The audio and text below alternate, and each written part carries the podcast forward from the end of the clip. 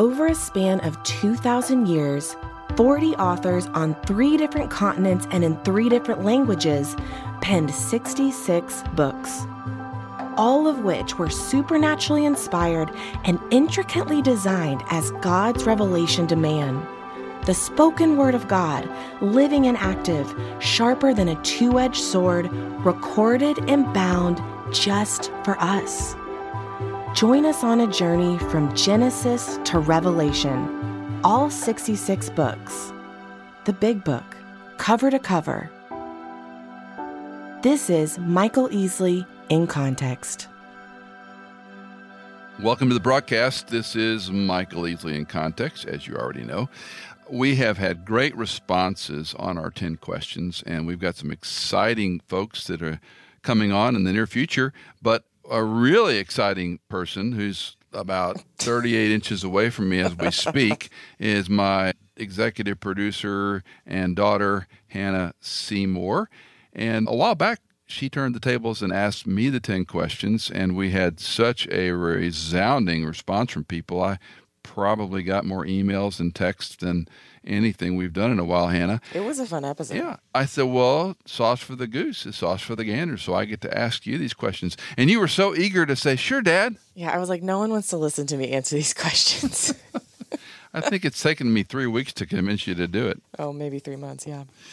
Anyway, so we're going to jump right in. The concept of in context, we talk about our ministry here, understanding God's word in context and applying it to your life. And then we play off that and say, how do you, as a believer, live in your context of ministry and work and so forth? You are in ministry, but you're also a mom, you're also an author, you're also a speaker. So tell us a little bit about how you navigate this in context where you are, where God has you. Yeah, I think it's an interesting question for me because I feel like I really had to redefine what that meant, what my context meant.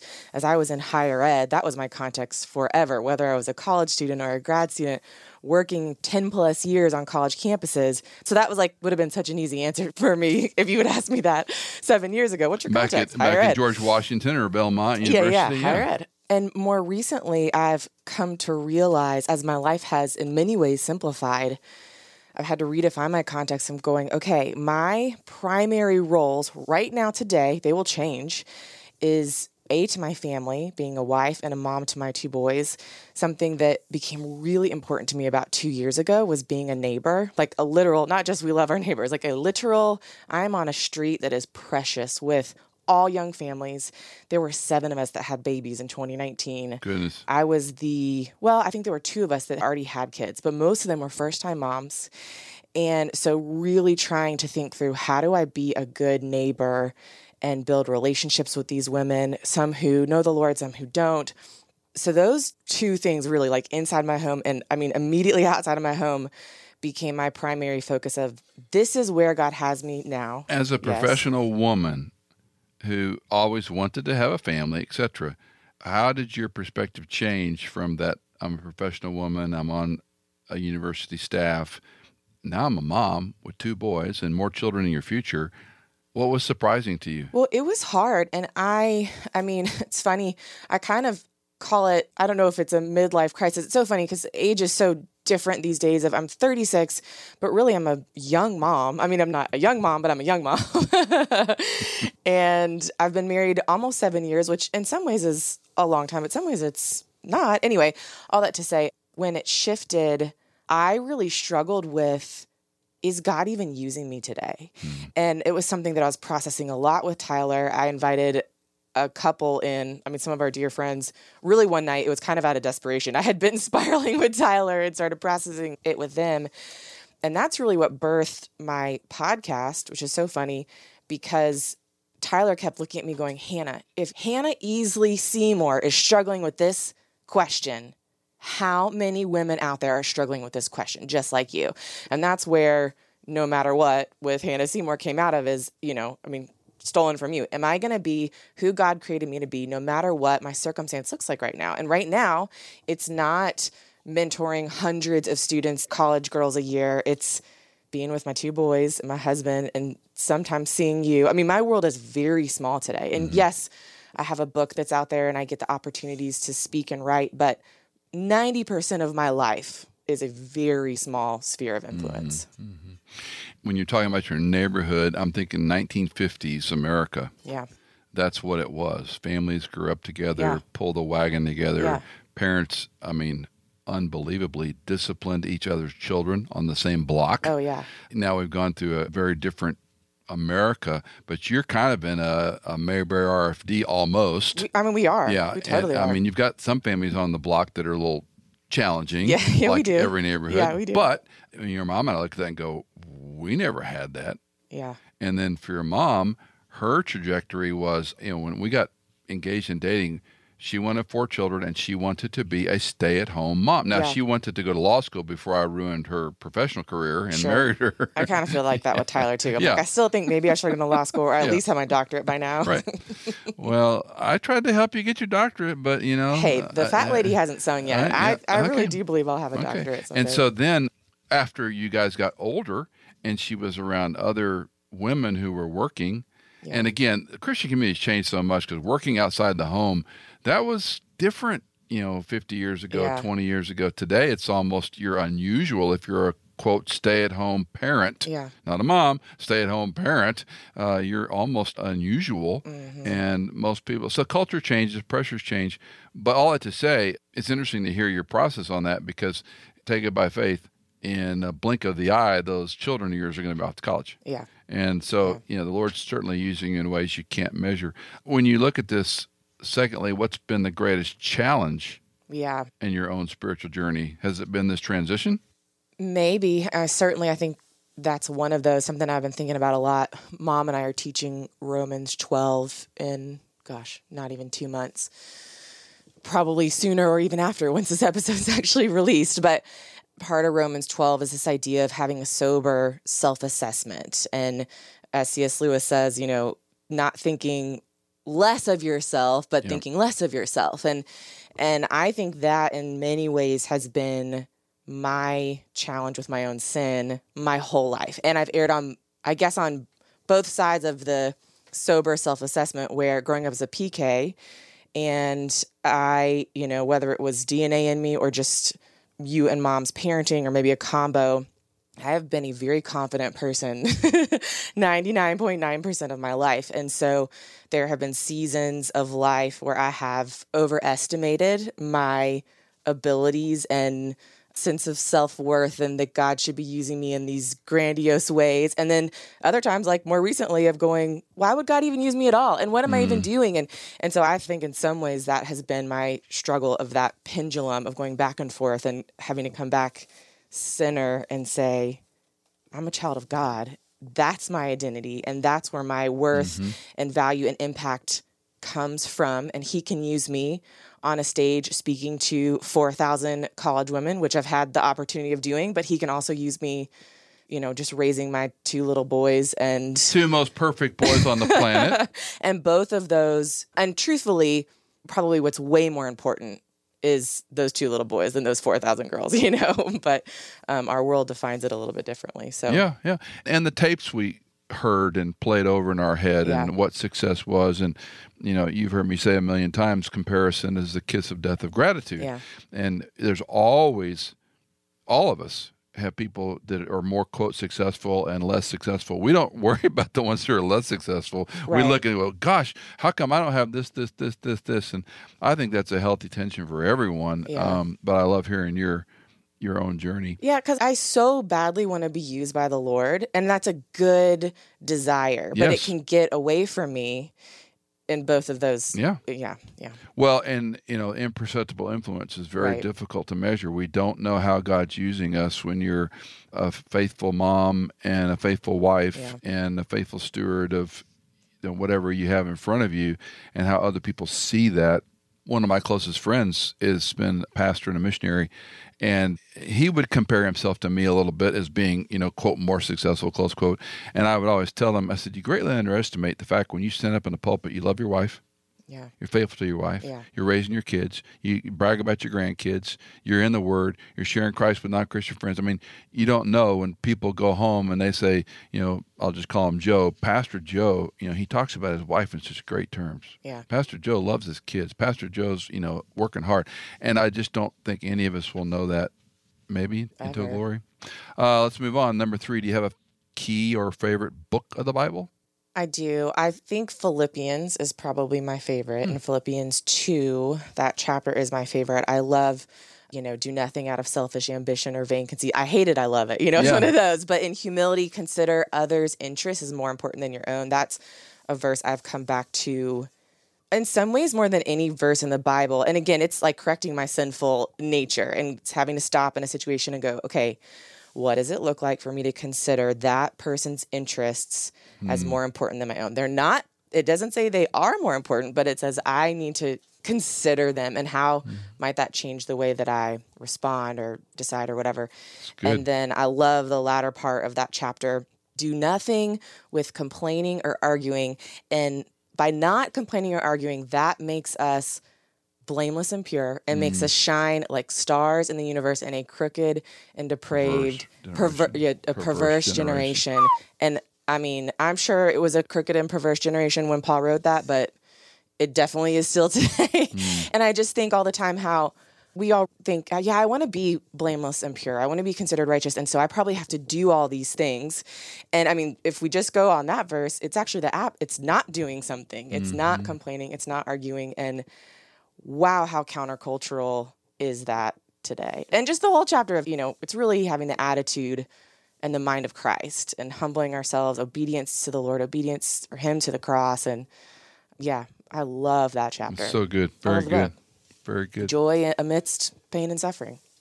After the Bible, one, two, three books that have been particularly helpful or impactful in your life? Yeah, it's so hard. I mean, you know, I'm a reader. I love to read and learn. And if I feel out of control about something like, you know, sleep training children or like I'll read 10 books on it to get all I, I the- love I love your generation. Sleep training children. We never even thought about such things. Go to bed. Well, yeah, because I want my child to go to bed. Well, no, y'all are smarter. Sleep No, through I'm- the night. I I'm mean that- tired. And again, I'm a young mom, but I'm not a young mom. I'm 36. I need to sleep, people. no, I mean that in a positive way. You all are smarter than us. We didn't know we didn't know. we'll screw up our kids and, and same in different ways. The first books that come to mind Shadow of the Almighty. Elisabeth Elliot wrote Hmm. Yeah. that about her husband, her first husband, Jim. Barbara Brand gave me that book as part of our high school graduation gift. Really? I didn't She wrote a note in it basically saying, I read this in college and it was one of the most impactful books for me. You know, here it is for you. And I'm sure there are a lot of 18 year olds that like wouldn't have taken Would that to at it, college. right. would- but I did. I took it to college. I read it my freshman year at Belmont University and it it was really just the first time I think I had sat down and looked at what it looks like to radically live for Christ. And, you know, Jim and Elisabeth were in college when a lot of, she includes a lot of their letters back and forth. And I mean, they're like 20, 19 years old writing this stuff and blowing my mind. Like these Pretty people. profound stuff. Yeah. Yep. So that was huge for me. Another one later, probably, gosh, I don't know when it came out. Donald Miller's A Million Miles in a Thousand Years. And that wasn't like spiritually, you know, whatever for me, but it's really about taking agency of your life and realizing you have a lot of control over the mm-hmm. story that you are writing with your life. Of course, God is the big A author, but you have a lot of control as the little A author. And just thinking through who are the people that I really want in my life? What are the what are the challenges that I want to go after? And it just kind of helped me I don't know, maybe stop going with the flow as much in life and really thinking more about I can When did you read that? I think honestly it came out like in 2008 or 9. So it would have been right out of grad school, early young professional years. You're not Um, married yet. no, not married yeah. yet. Interesting. And so that was a big one. And then another one, I mean, there's so many. Howard Hendricks, Living by the Book was huge for me, just really feeling confident as a layperson in studying the Bible. And then last one I'll say, oh gosh, I could keep going. But mom's book on submission, on dancing with the one you love, there are a couple chapters in there, but one particularly about Janet Parshall and her story of just realizing, you know, this whole women want to have it all, but we can't have it all, but we can, you know, all these different things. And a really Janet has accomplished so much in her professional career, but she had a law degree and she chose to stay home and be a stay at home mom for like 20 years. But the huge takeaway for me in her story was it would be easy to look at that and go, man, she just like for her professional career, that was just a waste. It was a 20 year, you know, waiting period.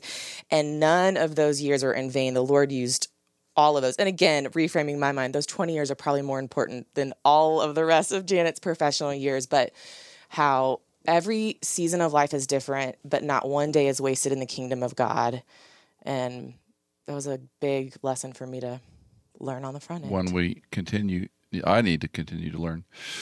What is one of the biggest lessons you've learned at this point in your life? I think I mean, I feel like so much of what we've already talked about is all wrapped up into Sure. it. But I think going back to your catchphrase of, you know, are you going to be who God created you to be no matter your circumstance? I think that's the lesson that I've had to learn over and over, or really the question I've had to ask myself over and over and over. Life almost never looks like we think it's going to. Our circumstances are never going to be ideal or what we hoped or dreamed. I mean, some of them certainly have come to fruition for me, but but not all. And going, okay, this is the day the Lord has made for me. This is the circumstance. He's as long as I'm trying to follow Christ, that's my aim. I'm right where he wants me to be, even when mm-hmm. it's not where I want to be. And so, how do I keep an eternal perspective? How do I try to be the will of God today, have the mind of Christ, have the, you know, be exhibiting the fruit of the Holy Spirit, even when nothing around me is going on the way I want it to. And I think that's every new season, every day, every month, whatever. That's the, the thing I keep coming back to. when uh, we recently interviewed Dr. Joshua Jipp out of Trinity Evangelical Seminary, and we talked about the book of Colossians with Joshua. And one of the things that he and I kept circling back to was Christology and how any Christian keeps Christ forefront Yeah. with the day to day operations of, in your case, being a young mom, two small boys, uh, your family, budgeting, life, you know, taking care of all the you know the dailiness we all have to face. And uh, he and i talked at length about how do you get your eyes off the horizontal and onto the vertical once in a while. I don't think any of us ever learned that perfectly. I sure haven't. i can be i mean my a lot. What is one thing you long for every other believer to know to do to live out? Hmm. I think if we understood and grasped just like a fraction of the true character of God, and then what that means for our true identity in Christ, I think we would live radically different. Hmm. I think we would be running after the Lord, trying to spend more time in His Word. You know, if we understood who He was and how much He loved us, there would be so much motivation for us to have greater fellowship with mm-hmm. Him. And then in turn, I think that would dramatically change how we treat other people, whether it's our spouse or our children or the woman at Kroger checking out my groceries or and I think there's so much just anxiety and restlessness and I mean b- most believers have no peace. They are wound up tight and I get it. I mean, we're living in a crazy time right now, but I think that something I think about a lot is that we should be known by our peaceful countenance, by the fact that we can have joy amidst hardship, by the fact that we love people that are really difficult to love. Like these should be no brainer markers for us. And not to do those things out of our own effort, but again, going back to if we understood the true character of God and our own identity in Christ, I think those things would come out of us with less effort. yeah, yeah, yeah. Greatest disappointment in your context of ministry, vocation, community, whatever. I think truthfully and very personally, I think my greatest disappointment is my relationship with two of my siblings. And just, I mean, going back to my context, I live where y'all live. And so when I think about family, I don't just think about me as a wife and mom, I think about me as a daughter and a sister. And you know, I desire so badly to be a great big sister and to have a great relationship with my three younger siblings. And I do with one of them. And that is a joy and a blessing to me. But I mean, certainly life's greatest disappointment for me is my relationship with my two mm. youngest siblings. And not just our relationship, but like I want God's best for them. And, you know, they're not anywhere near that right now. And, and that God and I talk about that a lot. I don't know why they would become Easleys to, uh, turn out as if they had been orphan children in foster care their whole lives. And that's, I don't know. I don't either. Let's change gears. How about the greatest encouragement in your ministry, life, context, vocation, community, whatever? The first thing that comes to mind, the things that encourage me the most are when I see young women that I've had the opportunity to mentor and walk alongside with to see them really get it. There's one who I bet she just turned 26. I've known her since she was 18. She was not a believer when I met her at 18, became a believer um, at the end of college. She worked for me all four years. I mean, this girl was with me three to five days a week, you know, tons wow. of tons of time. I spent tons of time with her. Love her dearly. And man, she is running so hard after Christ today. And I mean, that encourages me and blesses mm-hmm. me more than mm-hmm. man, more than anything. And that's a you know admonition to all of us is you don't understand the influence you have just being faithful and loving people around you, and uh, you know I pray that like you every believer has that relational you know experience where mm-hmm. they've they've known someone they've talked to them god uses us i mean this person may or may uh, no this person would come to christ in spite of you or me yeah. but when you see god using you and how they come back to you for that that's the joy of discipleship that's yeah. the joy of seeing christ use us in yeah. in eternal ways if you could write a letter to your 18 year old self what advice would you give I think I would tell myself to hold my plans loosely and to worry more about my spiritual growth and running hard after Christ than a lot of the other goals and things I had set myself up for. You know, I mean, when I was 18, I was headed off to Belmont University, the only college I applied to go to because I was going to do music. Because for 18, we'll say 16, 16 years, yeah. I had decided yep. that I was going to be in the music industry and be an artist. And, you know, I mean, God took me on a totally different path. And I am so grateful to where I am today. But that was a hard, I mean, obviously, I am the one who made decisions to walk away from that path. But I think if I had known, I would have had a lot less anxiety, a lot more peace. And I think to you know, I don't know at 18 how spiritually minded you can be when you've got your whole life ahead of you and you think you've got to accomplish all these things. But, you know, everything will turn out just like it's supposed to if you keep your eyes on Him. And you realize that's half a lifetime ago for you. Yeah. Yeah. 36, 18. Yeah, yeah that's crazy. It is crazy. What do you want your epitaph to say? Yeah, I looked at this question last night and was like, I can't believe everyone's answered this. Such a Michael Easley question that, of course, you already knew your answer to, and everyone else was like, I don't know. If it's any consolation, Wayne, my friend, who's part of our church, Stonebridge, said, You know, you've become known as the pastor of death and retirement. Totally. totally. Uh, I would want it to say, and this feels like a very tall ambition, but she loved well. And meaning I loved the Lord well, my husband, my children, my neighbors, you know, that everyone that why am I crying? Like I'm dead. I don't care. but but truly, I mean, gosh, for people to feel like that woman loved people, loved the Lord and loved people well, that would be I could die happy. Well, any consolation, your old man thinks you're already doing that, so you're you're, you're, you're, you're well on your way. So, for our friends and podcast listeners, and if you share these kind of things, I got a challenge for you. We're going to put these 10 questions on the show notes.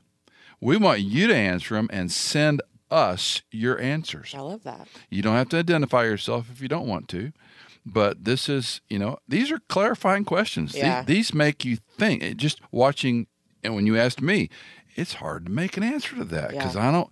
Part of it is we don't want the definitiveness of saying this is totally. the, you know. So, but get over that. You can write them in pencil, metaphorically and literally. So take the 10 questions off the show notes and send them to us. If you want to give us your first name, we'll use it. But I think it'd be great for our friends to hear Yeah, some other other, people. people's love that. answers to these. And just another idea off the top of my head if you are in a small group, this could be something that you just do one question, you know, everyone answers one question a week for the next 10 weeks. Or in your family, if you're, you know, parents with teens, or I mean, a little people honestly could answer some of these, but going around and just one question a night at the dinner table for Mm-hmm. the next 10 dinners that you all sit together, that would be, I think that would be really fun to share with your family, your small group, people that you know and love. I'm kind of known for asking hard questions at times, whether it's at family gatherings, birthdays, or um, we'll have people over and people are like, "Oh God, Hannah, why are you?" You know, I get it because I don't like when people ask me either. But I think on the other side, it is nice when someone asks you hard questions because otherwise you're never thinking well, you, about this you stuff. talk And- about what you ate in the restaurants and movies, and Yeah. you know, what did you binge watch on Netflix, and what should I watch? And rarely do we. You know, I have a number of groups that meet on ongoing bases, and I'm known for asking some irritating questions too. And sometimes they don't work. Sometimes they die. Which but other times it's becomes a rich conversation, and people say, "No, I haven't thought about that." And the dailiness of life Yeah. uh, nibbles away at the big questions, and we don't Yeah. pause to say, you know, and you know, if you don't have a favorite book of the Bible or a key verse, that's not bad, but that also reflects maybe you need to spend a little more time in the Word. Yeah. Maybe there's one that would resonate with you. If you haven't read some books that have really caused you to think, pick up a book, maybe cause you to think. So, Yeah. anyway, so let us know. Share it with your small group, as Hannah suggested, or your family, or a close group of friends. Maybe if some uh, young moms are hearing this, you know, grab three or four of your girlfriends and go through one or two questions and just see where it goes. But let us know. We'd love to hear from you. Send us some of your answers. We'll protect your identity if you want, obviously. This is Michael Easley in Context. As always, thanks for listening. Thanks for your financial support. We greatly appreciate it. We run completely on donations from men and women who love the Lord and, and want to help us in this ministry. God bless you. Have a great week. And until next time, we'll see you then. Did you know that In Context is fully funded by our listeners like you? If you are a regular listener, would you consider giving a one time or perhaps monthly donation? You can give at michaelincontext.com. In Context is produced by Hannah Seymour, mixed and mastered by Sonomorphic, and music composed by Tycho and Blair Masters.